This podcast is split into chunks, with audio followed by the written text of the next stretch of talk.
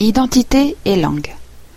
Les langues sont différentes de toutes les autres matières enseignées en classe, en ce qu'elles impliquent l'acquisition de compétences et de schémas de comportement qui sont caractéristiques d'une autre communauté.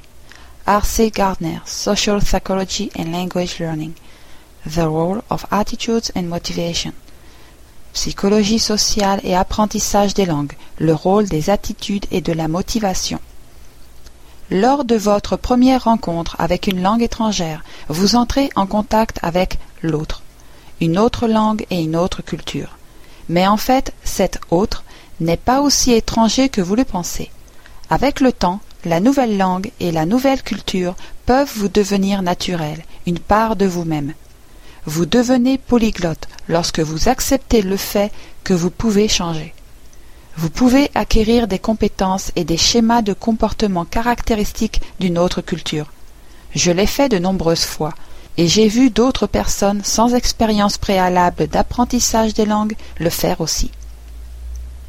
Dans son excellent livre « El Bosque originario » Edition Estorus, sur les mythes généalogiques des peuples d'Europe, la philosophe basque Juan Juaristi écrit: il n'y a pas de nation sans sa ou ses légendes d'origine. Ces mythes sont basés sur la logique de l'exclusion, d'une différence construite sur la base de l'exaltation du « nous » et de la négation de l'autre. Les thèmes récurrents tels que l'aboriginalité, la sélection divine, la pureté du sang ou de la langue sont les supports des différentes facettes d'une narration commune. Le polyglotte sait que les différences entre les peuples, exaltées par ces traditions, ne sont pas basées sur la biologie, mais l'éducation.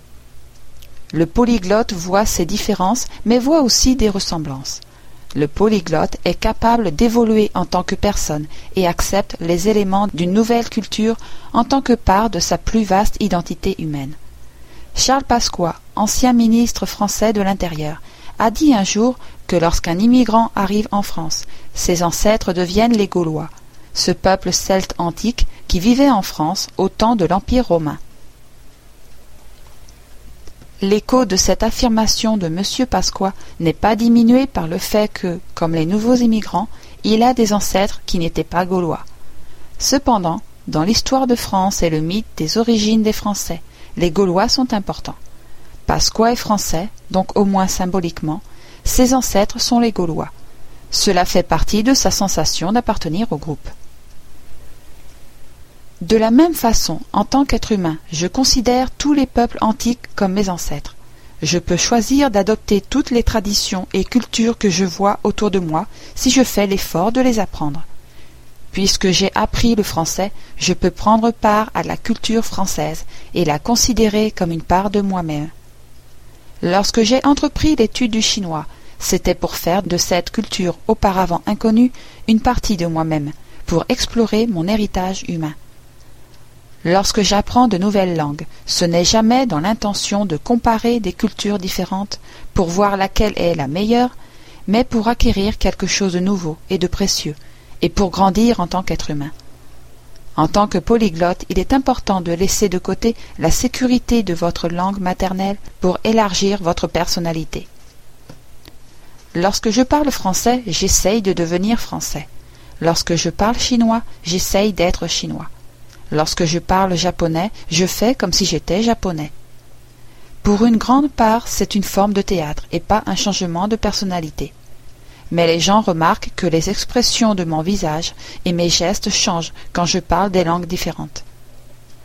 Jusqu'à ce que l'on parle couramment une nouvelle langue, lorsque l'on parle, on doit essayer jusqu'à un certain point de jouer un rôle. Amusez-vous et faites semblant d'être qui vous n'êtes pas.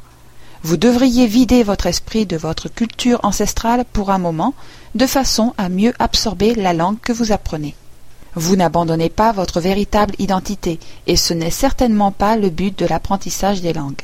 Mais vous devenez capable de comprendre les valeurs et les façons de penser d'une autre culture. J'étais un papillon, volant heureux, puis je me suis réveillé, Chuang-Tzu. Et maintenant je ne sais plus qui je suis. Un papillon qui rêve être Chuang-Tzu, ou Chuang-Tzu qui a rêvé être un papillon. Chuang-Tzu. Les psychologues du sport encouragent les compétiteurs à visualiser leur succès. Paul Kariya est un des meilleurs joueurs de hockey sur glace du monde. Mon plus jeune fils, Marc, a joué au hockey pour l'université de Yale contre Paul Kariya lorsque celui-ci jouait pour l'université du Maine. Il semble que Kariya s'asseyait pendant une heure avant chaque match et se visualisait jouant contre les membres de l'autre équipe. Paul Kariya est un joueur d'une stature physique relativement modeste qui a atteint le plus haut niveau mondial dans un jeu de force et de vitesse. Je suis certain que cette technique l'a aidé. Soyez comme Paul Kariya. Visualisez votre réussite. Essayez de vous imaginer parlant couramment comme votre langue maternelle. Imaginez-vous prononçant comme si c'était votre langue maternelle et en train de penser dans cette langue.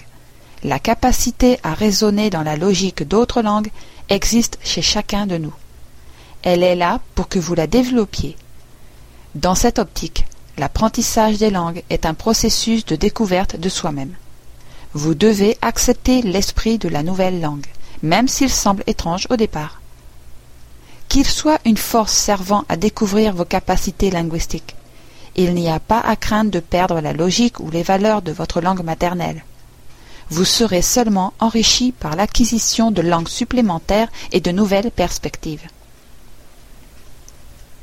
Vous avez la possibilité de pénétrer d'autres cultures, quels que soient vos antécédents, pourvu que vous ayez suffisamment de curiosité pour le faire. Il y a de nombreux exemples de personnes qui ont été des artistes d'exception dans une seconde culture.